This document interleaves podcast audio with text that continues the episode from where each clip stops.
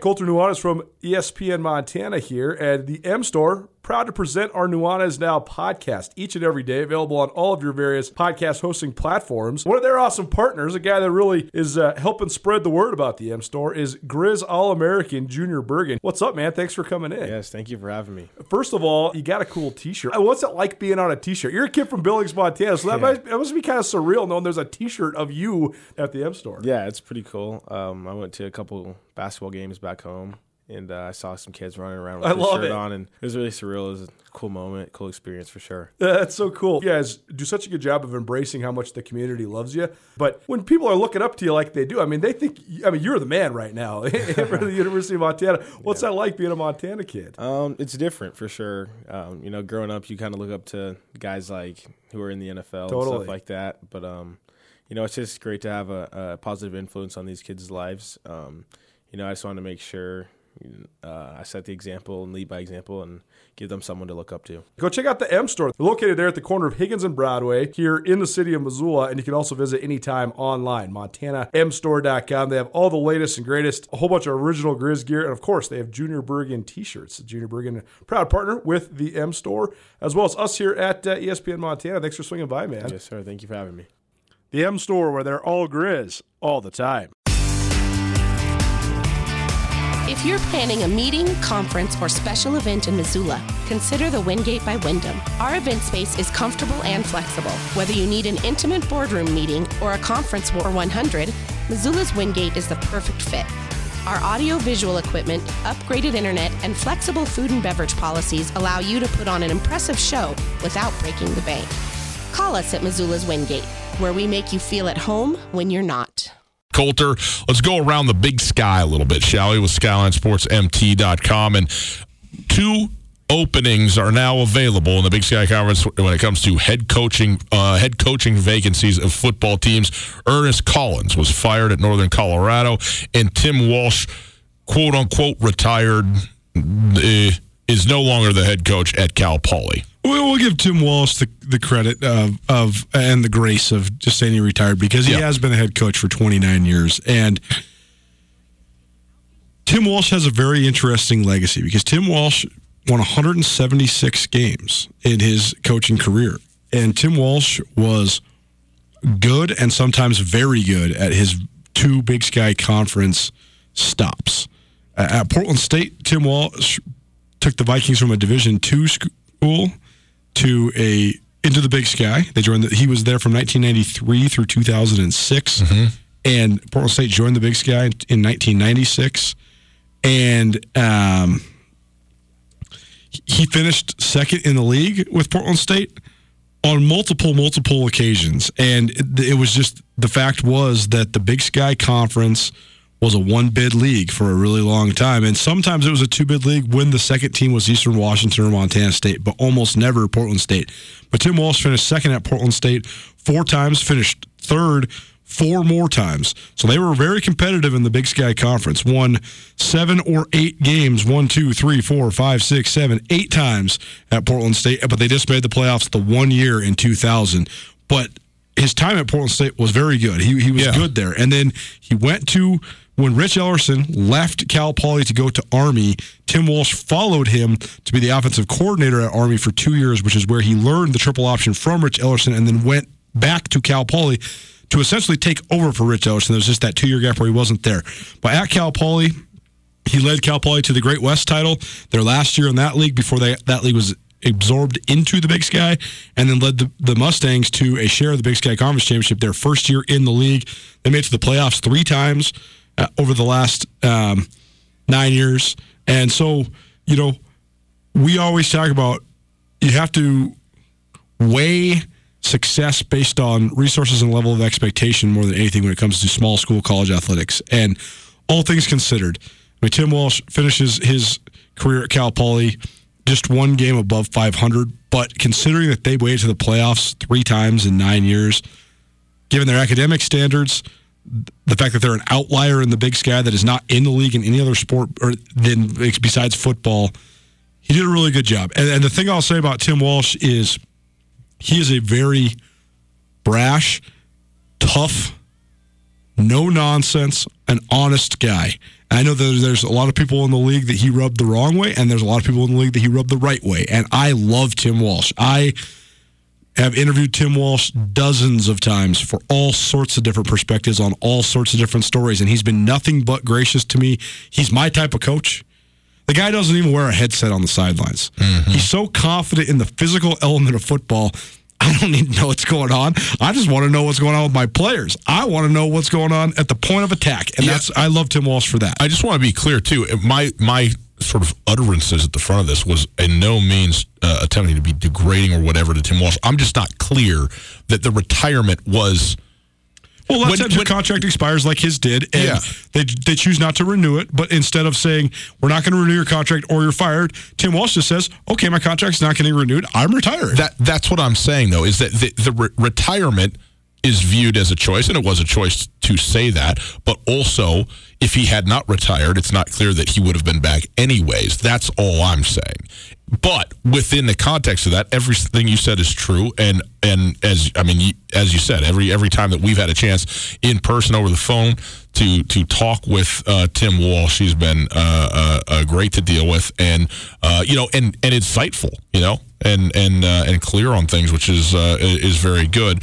And also, you know, it probably is. Maybe it is time. You know, he's been there, like you said, nine seasons at Cal Poly. Uh, you go through the Joe Pro. You know, it's sort of like uh, uh, who was the head coach at Pittsburgh? Bill Cowher, right? They win a, a, a, Super Bowl. I think Super Bowl f- 42 or whatever it was. And it's Jerome Bettis' you know, he rides out on top and retires the whole year and and it's such a high watermark for the program. And then, you know, Bill Cowher comes back one more year to try and, you know, you know, you want to come back the year after you won the Super Bowl and so forth. But I think clearly kind of his heart was was pretty much done after that Super Bowl win, and the team had a lot of changeover and everything. Joe Prothro was one of the great players to ever come through the Big Sky Conference, and maybe the best, certainly one of the best to ever play for Cal Poly, uh, especially in that critical spot as a fullback, but who just does nothing but carry the ball in a triple option offense. And uh, you know, now you have a very young team, and it's a little bit of a rebuild, and there's still some talent there. And they they they lost a lot of games really close this year, and just couldn't quite get over the hump. Uh, but you know, Tim Walsh, like you said, he's a a, a long time veteran of this sport and of the college uh, coaching profession. And uh, you know, maybe it's it's you know time to take a take a step back for a minute and see what you want to do and see what's next and and and what's going on. So we wish him the best certainly. And then also uh, One more Oh, yeah, note on, on Tim Walsh. He between his time at Portland State when he coached guys like Ryan Fuqua, who's still among the all-time leading rushers in the history of the Big Sky Conference. Um, the Wood kid, his his first name is escaping me right now, but their great quarterback that they had when they went to the playoffs, who then became his offensive coordinator at Cal Poly, and then Chris Brown, Joe Prothro, Dano Graves. They've had some really, really, really, really, really, really good players, really memorable players, guys that no one around the league will ever forget. I mean, Nick Dzubnar might be one of the best. I mean, Nick Dzubnar was is still in the NFL. He was a senior on that 2000 uh, junior, excuse me, on that 2012 league championship team, a senior the very next year. But he's still in the league. He still plays for San Diego Chargers. He, I mean, amongst the linebackers from the Big Sky in the last handful of years, he might be the absolute best. He just was only in the league for a year or two, and that's why he didn't get the, the same recognition. But uh, transitioning into the Northern Colorado job, well, first of all, last point on Cal Poly. On one hand, San Luis Obispo is one of the great towns in the, in the world. I mean, if you've never been there, it is awesome. It is not a giant California metropolis. It's more of a small town with a college town vibe. That's also happens to be on the beach with the mountains on the other side, wine country to the north, beer country to the south. I mean, it's it's glorious. and and one of the absolute top shelf academic institutions anywhere. one of the best engineering schools in the world, one of the best polytechnic of all sorts schools on planet Earth, uh, epically beautiful campus. So on all that, it's it's a great place. They have. Uh, we were talking about this last night.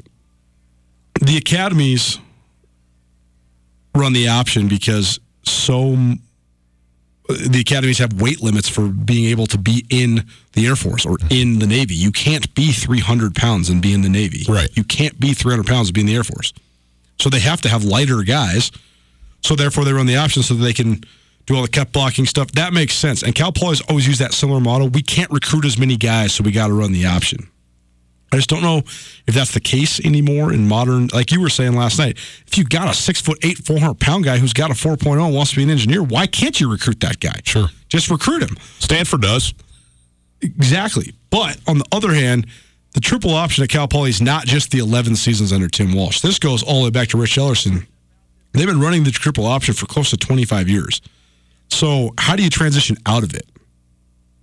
Because basically, if you hire somebody that wants to transition out of it, you absolutely have to reconcile yourself with being absolutely terrible. Gonna be bad. for be bad. years, for, Yeah. for several years. Yeah, it. You're you're, you're right. It's it is it is. But on the other side, maybe you can just go recruit a really smart gunslinging quarterback and be like, "Hey, you want to come be a four-year starter?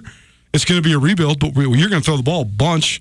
And just get a hotshot California kid who's smart, which I mean, that's not like a rare thing, right? I Yeah. mean, there's plenty, I'm sure. Maybe not. I don't know. Maybe I'm wrong, but I think that there's plenty of guys out there that have the academic prowess to get into Cal Poly who also can play football at the FCS level. Well, and and the academics are such that the standard's so high, the academic side of it will pull from a wider range nationally, you know, or at least regionally than the football side of it would for a lot of these places. Colter, you have a business, and your business is based in the World Wide Web. Indeed, I do. So I'm on my computer all the time. And if you're not online, you're not making money, and it is important to make sure that you're online and secure. Am I right? Absolutely. Got to be cyber safe this day and age. Well, for you business owners out there, whether you have an online business or a brick and mortar business, it's still running through the web. We all know that's a fact. And in today's always on world, your business demands a simpler approach to network security. At Blackfoot Communications, they deliver state of the art security solutions from the perimeter to the endpoint devices and remote data backup for businesses across the state of Montana. They do. They're keeping everybody cyber secure and ensuring that businesses run the way that they need to across the state. So ensure your company's network is online all the time. For more information, visit goblackfoot.com slash business. That's goblackfoot.com slash business. And you can click the link right here in the old podcast. We've made it so very easy for you. Go visit and find out how to keep your business or the business of people you know secure online with Blackfoot. All right, Colter, let's get into Greeley, Colorado. It's Tutel and Nuanez, 1029 ESPN Radio.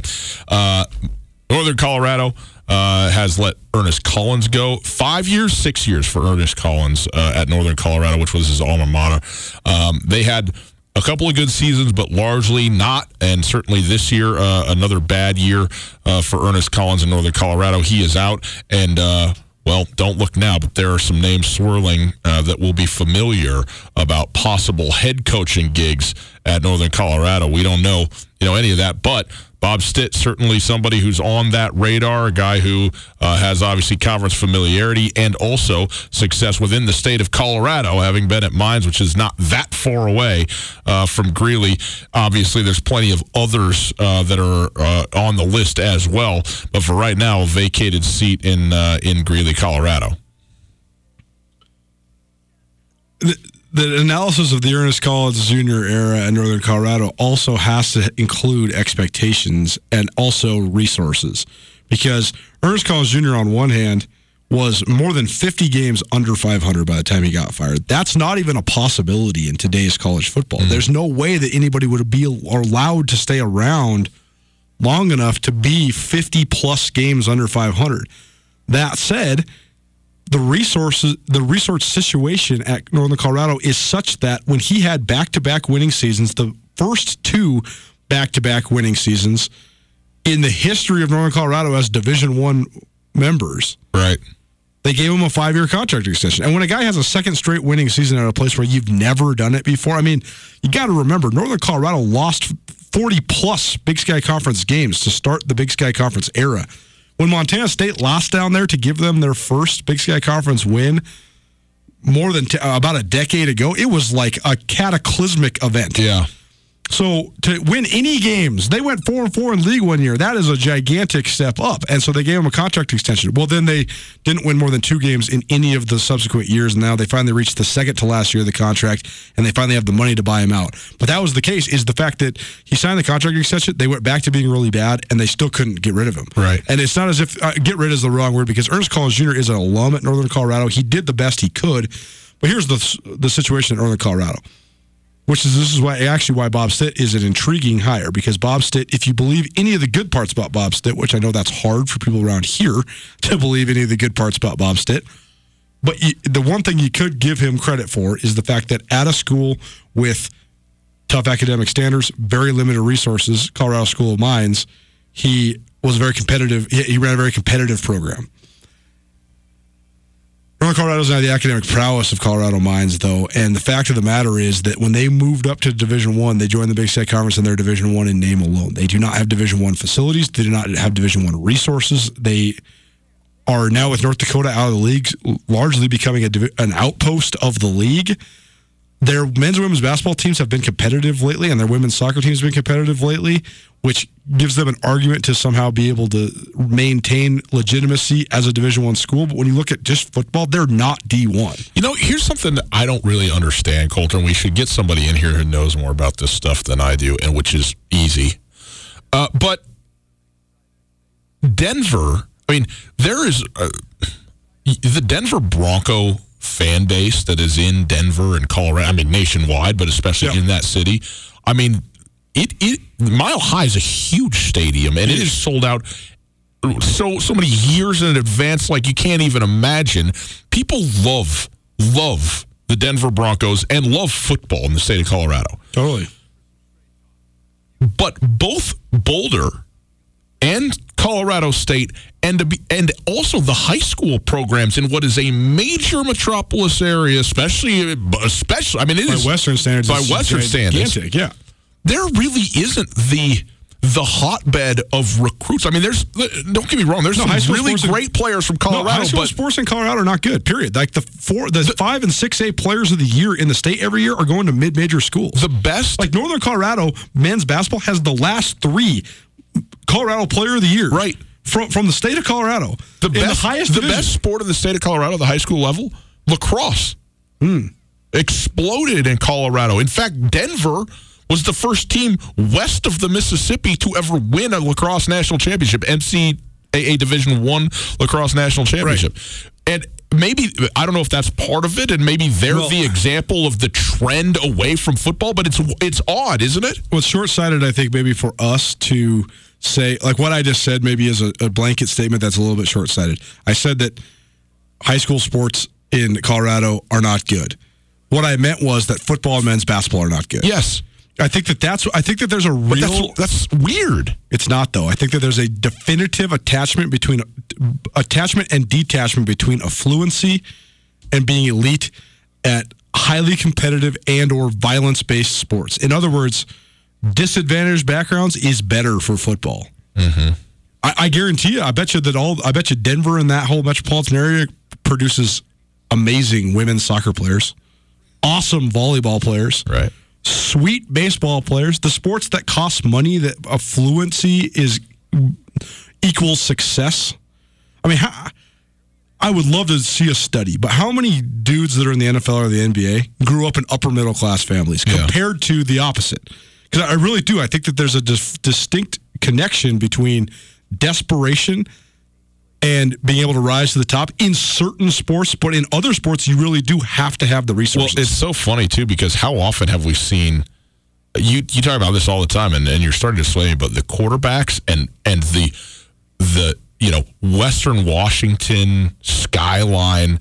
4A, 5A quarterbacks who are four and five star recruits that are going to every quarterback camp under the sun and the the California schools and everything, and can be can be really, really talented, but maybe, I mean, whether it's a leadership thing, whether it's I, I don't know, man. But but it just it doesn't it doesn't happen the. And look, man, quarterback is such unique. How many great quarterbacks are there alive today? I don't know, a dozen. so I don't know if there's that really. You can't really start to tie this stuff to too much outside of this individual has has a gift that the rest of us just don't have. I mean, from Lamar Jackson to Tom Brady, you couldn't have two more different people, backgrounds, player types, anything, True. and they're both the best of the best. True. And so, you know, it's it's uh, you know that's that's probably not a great example or metaphor for whatever, but it, it is it is an interesting thing. They probably got great soccer in Colorado, great lacrosse. The, the other thing, and this is a great point from David. He just sent this over on the messenger. I think one thing we're seeing culturally across all sports and across everywhere in the country is that if you are not a star player or someone that is doing it to potentially go to college, like the, just the concept of being on a team is just not that cool to kids anymore. There's the, the, the sense of belonging and the camaraderie and all that stuff. Like if you're just going to be the ninth man on a varsity basketball team that's not a good varsity basketball team, maybe you just don't do it. And then in Colorado, think about all the stuff there is to do. Right. Like, eh, you know, if you just get cut from the freshman team when you're in hoops, why would you ever try to go back and make the JV team and say, well, I'm just going to go skiing? Right. I'm just going to go whitewater rafting. I'm going to go do all the cool stuff that Colorado has, and it's so accessible too. So maybe that's a, a factor as well. But I, I, don't know. I've always thought, um, I've always thought that because it, it's all the way downhill, right? The Broncos this year are bad, but, but that's a, a the Broncos have been a great franchise forever. Jeremy Bloom. That's what, yeah, yeah. You remember Jeremy yeah, oh, Bloom? Absolutely. Kick returner, one of the all uh, outstanding, like all American guy. Went Totally. to co- went to played for the Eagles. Yep. But is also an Olympic mogul skier. Got Well- couldn't fo- didn't focus in on it. It, and also it also comes never to- much of anything it in also, the football It world. also comes down to the Mike Kramer philosophy, and Mike Kramer talked to me about this forever. It- not only just the disenfranchised nature of how that can motivate you to want to be way more aggressive and and pour your heart and soul into a sport that is by and large not very fun when it comes to mm-hmm. practice and very arduous, very difficult, and very dangerous. Not only coming from disadvantaged backgrounds, but also it- it's the it's the Mike Kramer in relation to why is Arizona State not good at, at a lot of things? Why is Colorado and Colorado State very mediocre? It's because so there's stuff it's going not the only thing that's going on. yeah. You're going to go to the best party in the country if you win or lose in Tempe. You're going to have the prettiest girl. If you're the starting quarterback at Arizona State, you got yourself a pretty girlfriend, even if you go 0 and 11 and throw three picks a game. It mm-hmm. doesn't matter, right? The, the, the quality of life is still going to be so good. And may, maybe this is the same factors. I mean, but it is bizarre. Like, why has Colorado? I mean, Boulder, it couldn't be a cooler town. Right. I mean, Boulder's awesome. Mm-hmm. And they suck at sports. Like, Well, the, I mean- men's basketball's gotten a little bit better. Yeah, they, they had a. I mean, they. There was also like the gap where when they went to the Pac-12, it was going to take time for them to catch up, and then they caught up, and then they were really good f- uh, for a minute, top, you know, nationally ranked, and they were even what was it, 1989 or something? That they were a national champion. Who, who are you talking? The Colorado Buffaloes Oh, football sure. team. I mean, as as recently as the early 2000s, when they were going head to head with Nebraska year after year for the Big 12 title, I mean, they were competitive. Mm-hmm. When Ty Gregorak, who's been on this show many times, was playing there, they were really good. And in like three or four years ago with it was it MacIntyre, they they had one season where they were outstanding. They were nationally ranked, and they Mm-hmm. When were they had that sweet quarterback, Yep, the, the Polynesian kid. But uh, nonetheless, uh, it it hasn't hasn't been there as a as a matter of consistency. Uh, certainly there. Well, we'll see what happens at uh, Northern Colorado, uh, and uh, they have an uphill battle to fight in all of those respects. The last point I will make on this is that when Portland State came open when Nigel Burton was fired, or when Sac State came open when Marshall Sperbeck and then Jody Sears was fired, when NAU came open when Jerome Souers retired, when um, e- even when Idaho State came open, when Mike Kramer retired, I thought to myself, man, if they hire the right guy, that could be a, d- a pretty interesting job. I, I thought that about Sac State and Portland State specifically.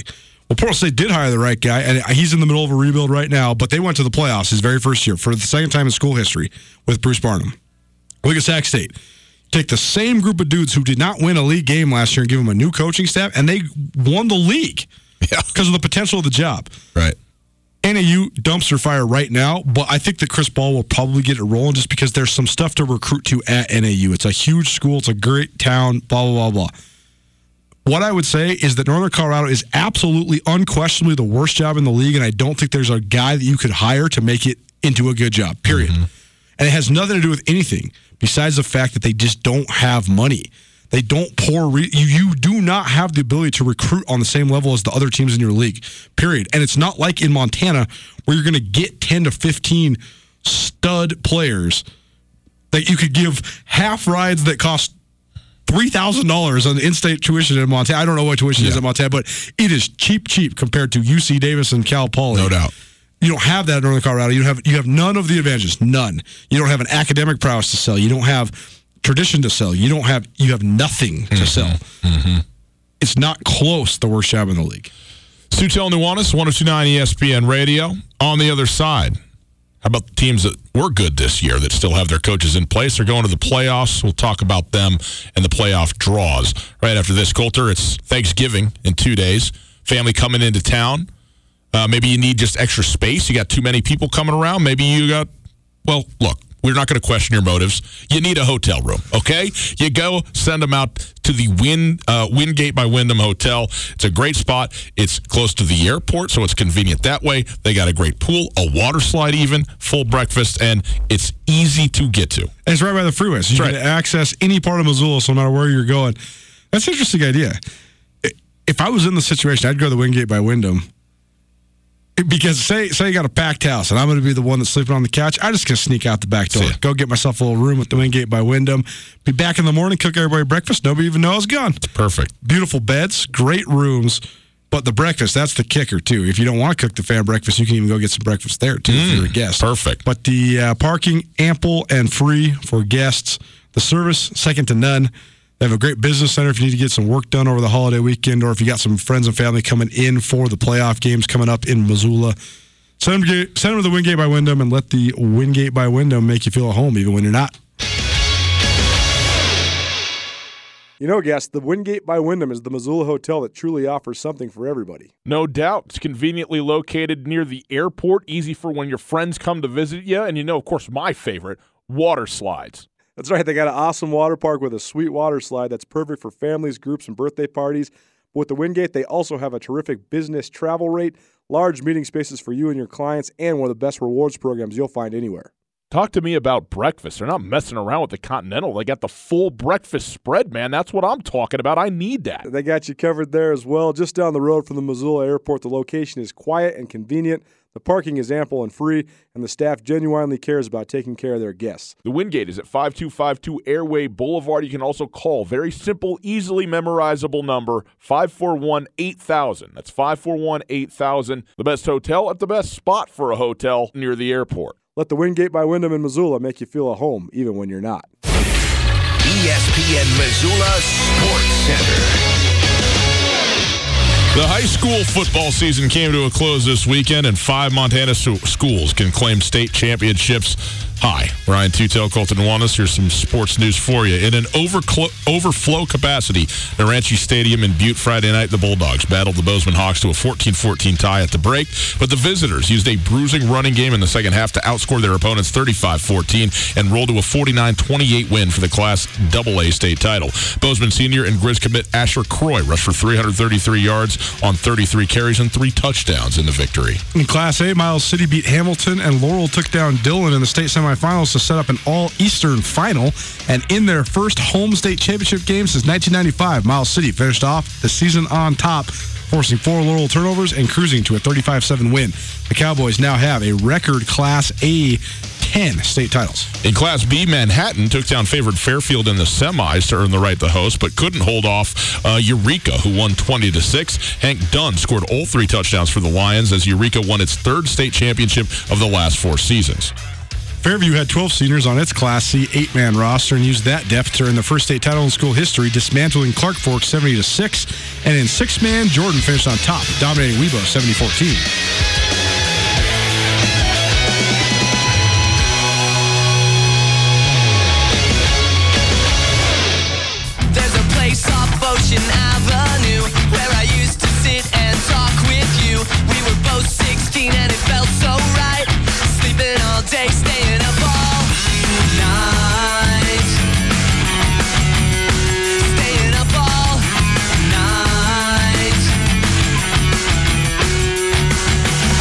Take a look at some of the matchups in the FCS postseason broadly and what we think might happen, could happen. Where's a potential upset on the list? It's CCL and Nuanez, 1029 ESPN Radio. SWX Montana Television, outstanding to be with you on this Tuesday afternoon. Hope you're having a great day. We are broadcasting live from the Kurt's Polaris studios. Kurt's Polaris is at 2904 West Broadway in Missoula, Highway 83 in Seeley. Saturday, December uh, 7th is Kurt's 7th annual snow day. One day only, 10 a.m. to 4 p.m. at Kurt's Polaris. Go in there, save a, a bunch of money, and get everybody on your Christmas list happy at Kurt's Polaris. If you uh, would like to listen live, you can go to our website, 1029ESPN.com, listen on the stream. The stream available all the time. And it is there thanks to Opportunity Bank, your local bank, your opportunity. Uh, we are available on social media, people. Tweeting and Instagramming and doing all various other things, podcasting and whatnot. At Gus Tutel, that's me. At 1029 ESPN, the station, on Twitter and Instagram, and at Skyline Sports MT for your up to the moment Big Sky Conference news, particularly when it, with regards to Montana and Montana State. Here in my hand, I am holding the uh, Division One FCS playoff bracket. Notably, not an FBS playoff bracket because there is no such thing. So uh, that's your best argument, by the way, for bowls being ir- irrelevant. It's not that there's bowls, but that there isn't a playoff. Um, so here we go. Colter, you tell me right now. Uh, we got the, the eight seeded teams, and again, from one through eight, it's North Dakota uh, one, James Madison two, Weber State three, Sacramento State four, Montana State five, Montana six, South Dakota State, who had a who who destroyed Northern Iowa in the first or two weeks ago, and then lost shockingly to South Dakota uh, last week to finish on a, on, a, on a note where they thought they weren't even going to get a seed. South Dakota State, where they were playing a backup quarterback on the whole thing, they end up there at the seventh seed i- i- despite the loss, and then Central Arkansas rounds out the top eight, which I think was a surprise to a lot of teams. But Colter, when you look, I, I, look the first round matchups. Have fun, people. Go enjoy them. Check them out. See the teams that you're interested in. Obviously, for Montana State, Albany versus Central Connecticut State is the big one because that's uh, who will be headed to Bozeman, the winner of that game. And then for uh, the Grizzlies, Southeastern Louisiana versus Villanova. But when you're looking at this thing, Colter, and you're thinking about teams that might be able to knock off a team that's a seeded team in the second round, where do you go? Because for me, I think I start with Northern Iowa, South Dakota State. South Dakota State has been at its best, one of the three best teams in the country. I mean, they played basically even with North Dakota State. They then lose their quarterback, and they got they but but they and they blew out Northern Iowa two weeks ago. But then they lose to South, South Dakota, and so they're on a little bit of a roller coaster. And sometimes teams that have lost and lost handily, like Northern Iowa did, mm, if you get to turn around and play that team right away, it actually can be a good thing uh, to be able to do. So I, I, if, if if Northern Iowa beats San Diego, which I think they will uh, at home, a Northern Iowa Jackrabbit matchup in the second round, I could see the unseeded Northern Iowa Panthers getting past SDSU in that football game, despite the fact that they lost by five touchdowns almost the first time around. Yeah. I, I was thinking about this earlier this morning. The fact that there's eight seeds now. You hear seed, you hear first round bye, you think elite. And certainly you're you're right there if you're in the, the top eight teams in the country for sure. But I think that then it demeans the fact that a lot of times the rankings aren't used for the other teams, and a lot of times. So, for example, let's say Villanova beats Southeastern Louisiana. Yep. That that's going to be according to the Stats FCS poll. Going to be number six at number eight at number six. So you're basically playing one of the other eight best teams in the country Right. in your very first playoff. Central Arkansas, by the way, ranked ninth in the stats poll, so they're right there as well as. The, but but the difference between having a seed and not is significant. But right, because of the way the the uh, the bidding happens, it's not like it's seeded one through twenty four. You know, you got your top eight seeds, and then everybody else is up against it. So you could be playing the quote twenty third best team in the country as easily as you could be playing the tenth best team in the country according to the season. Then it's all about the matchup. Totally. Anyway. So as far as first round or second round upsets, it's so hard because we don't know who any of these teams are going to play. You presume Northern Iowa is going to beat San Diego. And by the way, Stats FCS has Northern Iowa sixth, sixth in the nation, and they're, they're every not even in the country Northern Iowa sixth. Yeah, There, South Dakota State's 38-7 win over Northern Iowa is why South Dakota State's got the seventh seed. Mm-hmm. But first of all, in terms of the Missouri Valley teams, South Dakota State and Illinois State both lost their quarterbacks late in the season. I think that's also why they both lost their last games of the season. Can you bounce back for that or not? Illinois State is one of the best pass rushing teams in the country. I think that the winner of the SEMO Illinois State game, you would presume that would be the one that has the best chance because they're going to be playing the lowest of the seeded teams in Central Arkansas. And I so I would I say that the winner of Southeast Missouri State Illinois State, I think either of those teams could beat Central Arkansas. I not only think they could, I think they will. The on the bottom side of the bracket, Austin Peay has been this very anomalous team to me because they've risen out of nowhere. They were a completely irrelevant team on the FCS landscape forever. I never even thought of them as an FCS team, but they have been quite good. They got snubbed from the playoffs last year. Now they're into the playoffs. See what their level of motivation is. That said, Sac State, when they're at full strength, their offense is so precise and so hard to deal with. But the other one that could be interesting is uh, you got Wofford versus Kennesaw State. First of all, that game might take two hours. Right, couple Triple of triple option versus triple teams. option. Yep, yep.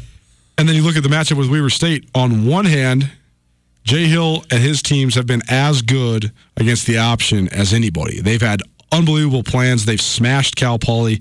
They've actually played Cal Poly in non-conference games uh, two of the last three years because Jay Hill kind of takes the, the uh, page out of Bobby Hauck's book. I want to play the triple option team early.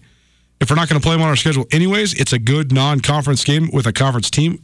Relatively easy travel, but also good for cultivation of toughness. On the other hand, though, a triple option team can beat anybody on any day if they operate correctly. Mm-hmm. right. We saw Wofford come in here and beat it. I mean, there's all the talk about the 08 and 09 Grizz teams that both went undefeated all the way to the national championship and then fell short by losing in the national championship. Excuse me, the 08 Grizz lost one other game before that. But regardless, those teams won almost every game on their schedule until the national championship. Make no mistake, the 2017 loss to Wofford might be the most talented Grizz team of all time because it was the crossover, the last couple Joe Glenn players, the plus the full flush of Bobby Hauck recruits that were starting to come of age. I mean, like that secondary, every single one of those dudes went to the league. We had Kroy Biermann on that on the front line. You had all sorts of stud linebackers. I mean, had Lex Hilliard, Chase Reynolds, and Justin Green were all on the team. That uh, most Grizz guys that I know would tell you that was actually the most talented team and the most heartbreaking loss when they lost to Wofford. But that shows you what the triple option can do to you. So that could be one that's an upset special as well. in terms of first round game that I'm just interested in because of who's playing in it, Nicholls State and North Dakota. Now the winner of this game has to go to Fargo to play North Dakota State, so probably your season ends there. But uh, State, number 18 team in the nation, uh, uh, 19, excuse me, uh, according to stats, and North Dakota because North Dakota is a team that we've seen a little bit now since they did play a full Big Sky Conference schedule. They are the de facto fifth Big Sky Conference team that is in, even though they are an independent uh, that is playing in this thing. They both have four losses. NDSU or North Dakota, excuse me, is seven and four because they didn't play a 12th game. They chose to just have an open date, and then Nicholls State was eight and four. We've talked about how strong the Big Sky Conference is. North Dakota, even though they're an independent, got in playing the Big Sky Conference teams. What do you think about this matchup? Because Nicholls State is pretty good as well. This game's a pick 'em right now, but what, what do you think about that game in the first round? I mean, it's just exactly what I think of all the other games. If you're not from the Big Sky or the Missouri Valley, I don't think you're going to win. So you got North Dakota. I got North Dakota. okay. Well, I just think that the Big Sky and Missouri Valley teams are just straight up better than everybody else, with the exception of James Madison, Villanova. That's it. really? yeah. I, mean, really? Look, there's a- really? like I think the Southland is a fine conference. I think that Portland State would be in, in the mix to win the Southland. I mean, I think North Dakota would win the Southland outright. Tutel Nuanez, 1029 ESPN Radio. Colter, quick question here. Maybe not that quick. If Montana were to lose their first uh, playoff game in two, in a week and a half, mm-hmm. now obviously people would make all the connections between you know what happened on Saturday in Bozeman and everything else. What do you think? What do you think that would mean for this program and for Bobby Hauck?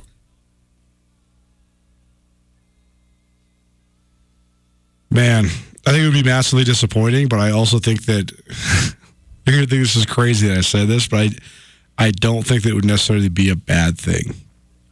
No, see, I do think you're crazy. What what I think you could say, and I would get behind, is it might not. it could be an ins- it could be insane motivating factor, it especially wouldn't because they don't lose that much. it wouldn't necessarily knock them out or, like it wouldn't derail the program. It would not be good for them though. It would not be good for them, but here's what I would say: the Grizz will be better early. Eh, I don't know. I don't know because if they got hot and really started believing in themselves, and they could carry that momentum in the offseason. That would be huge too. But I do think that sometimes when you fall short, especially when it's not quite your time yet, I don't think it's quite the Grizz time. I do. I do think this Montana team. I, I think they have a a de- a decent shot of going to the, going to the quarters yeah, or even the semis yeah. or even the national championship. I mean, if they if they truly ripped it all the way to the national title game, it wouldn't totally floor me. But I think it's probably more likely the other side of the coin. But I just think that they could they could uh, it, it could be a huge motivating factor, especially for the guys that play the really physical positions. I do think you said they don't lose that much, and in terms of numbers, they don't. But in terms of dudes, they do. And I mean, you talk about Dalton Sneed and Dante Olson. I actually think that Dante Olson is not replaceable as the player, but the position and productivity there is, especially when you have Jace Lewis, who's already proven what he could be.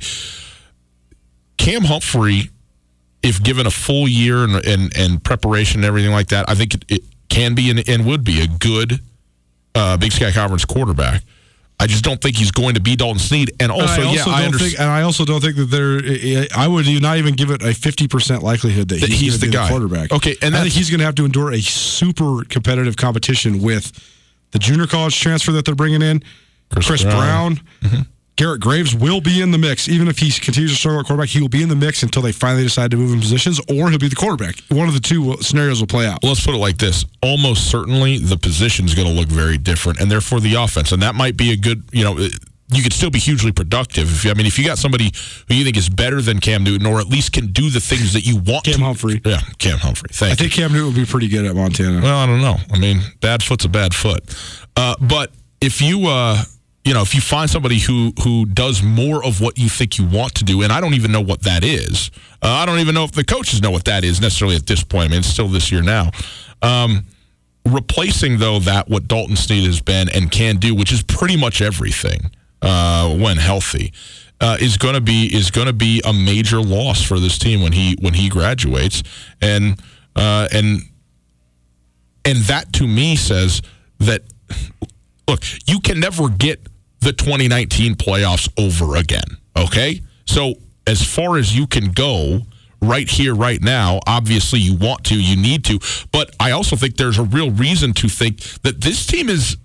You said they haven't quite arrived, maybe not, but they have arrived in a lot of ways, and they have they have the players to be really good right here and right now, and they're probably going to have some really good players. In fact, certainly going to have some great players over the next couple of years in spots.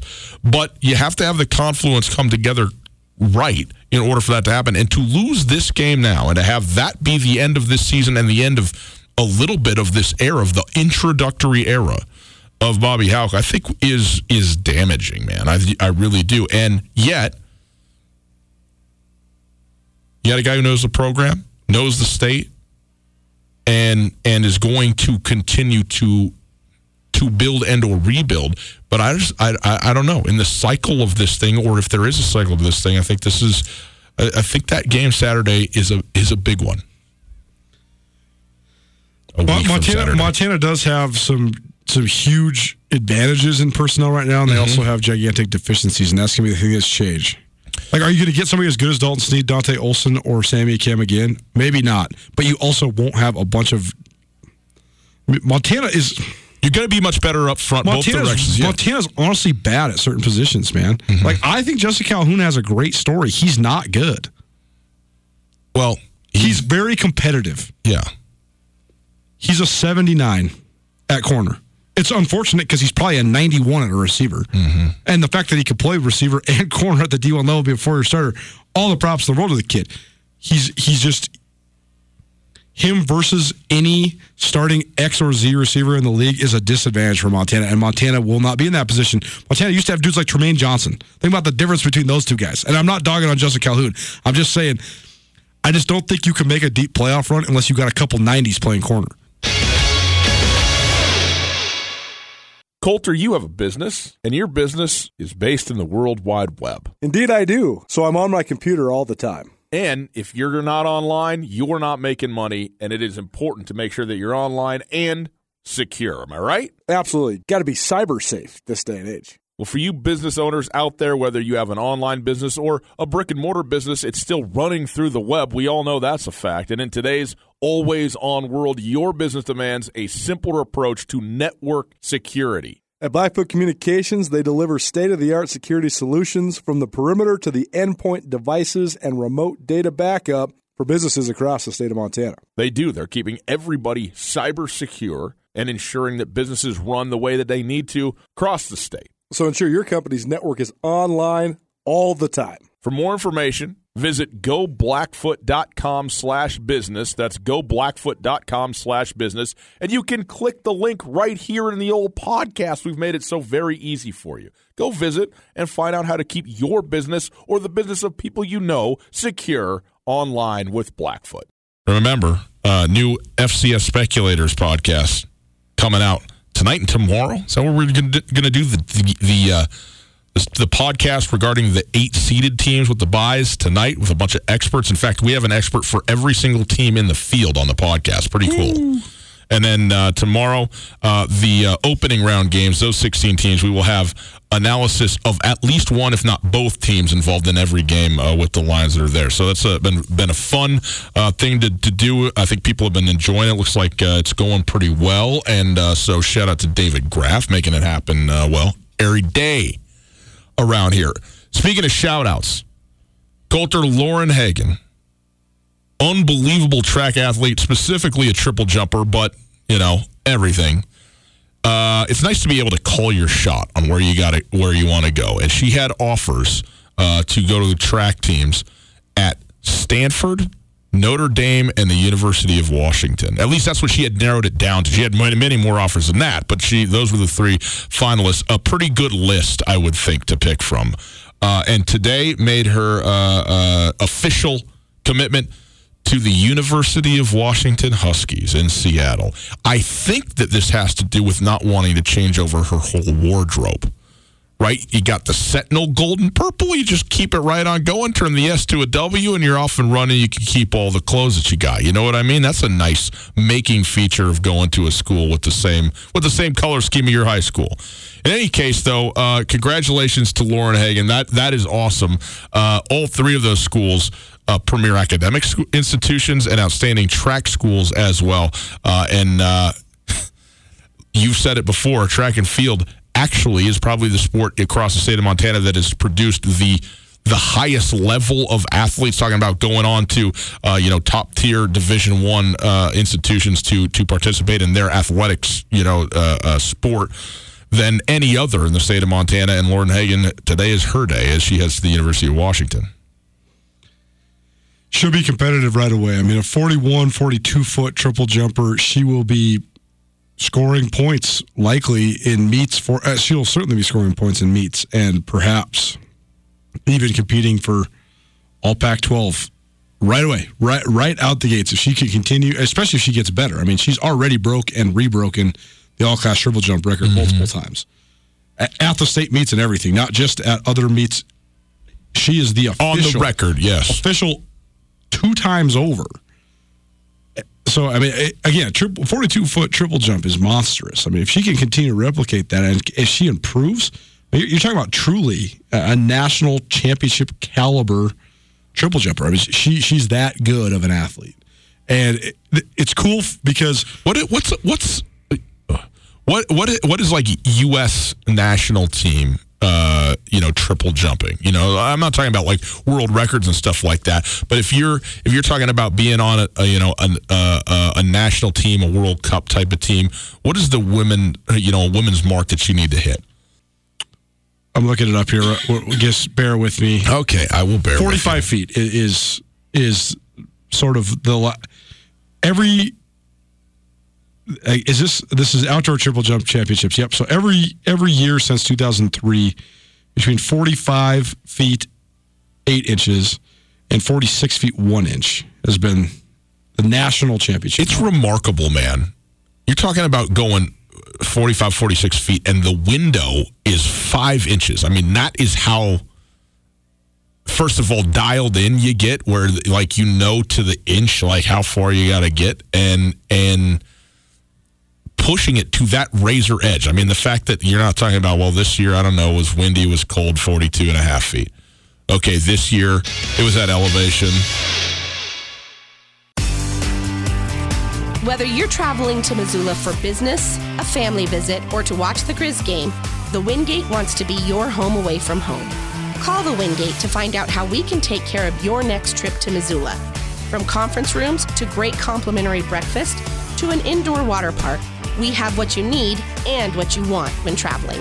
The Wingate of Missoula is a proud supporter of Grizzly and Lady Grizz athletics, and we look forward to making you feel at home when you're not. Get commencement ready at the Montana State Bookstore, your best place for blue and gold on game day or any other day. Their grad fair sale is going on right now if you visit msubookstore.org. Free regalia when you purchase a diploma frame at the MSU Bookstore. You can obviously visit the MSU Bookstore on the Montana State campus. The Montana State Bookstore, your best place for blue and gold on game day or any other day. Visit on campus or at msubookstore.org.